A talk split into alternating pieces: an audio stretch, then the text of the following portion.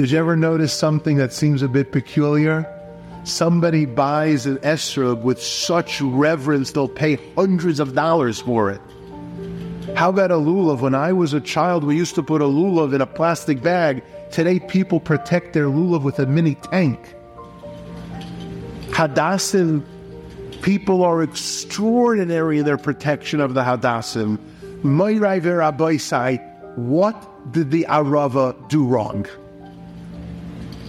The Arava, the Meicher Stalin meaning tells you, if you spend enough on the lulav, the esrog, and the Hadassim, I'll throw the Arava in for free.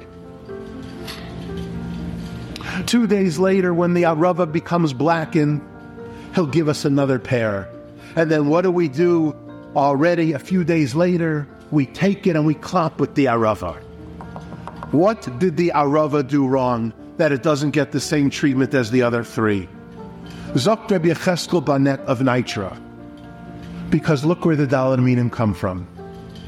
Esraigim, people get from Pardesim and orchards in Eretz Yisrael in Italy.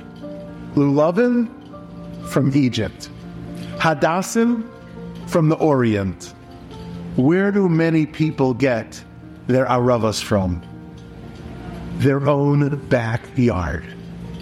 And what you have in your backyard, you tend to take for granted.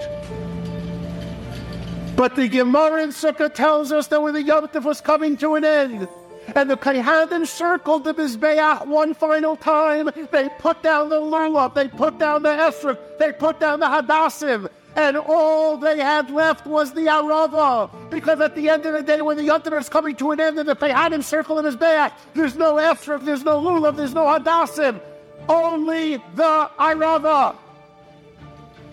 Because the arava are those in your life that are nearest and dearest, your parents don't take them for granted. Because at the end of the day, that's what we have. It's the Arava in our life. Don't trade them for friends. Don't be too busy for them. Don't think they owe you with a sense of entitlement because the Aravat in your life, your parent, that's nearest and dearest, it's what I owe to them.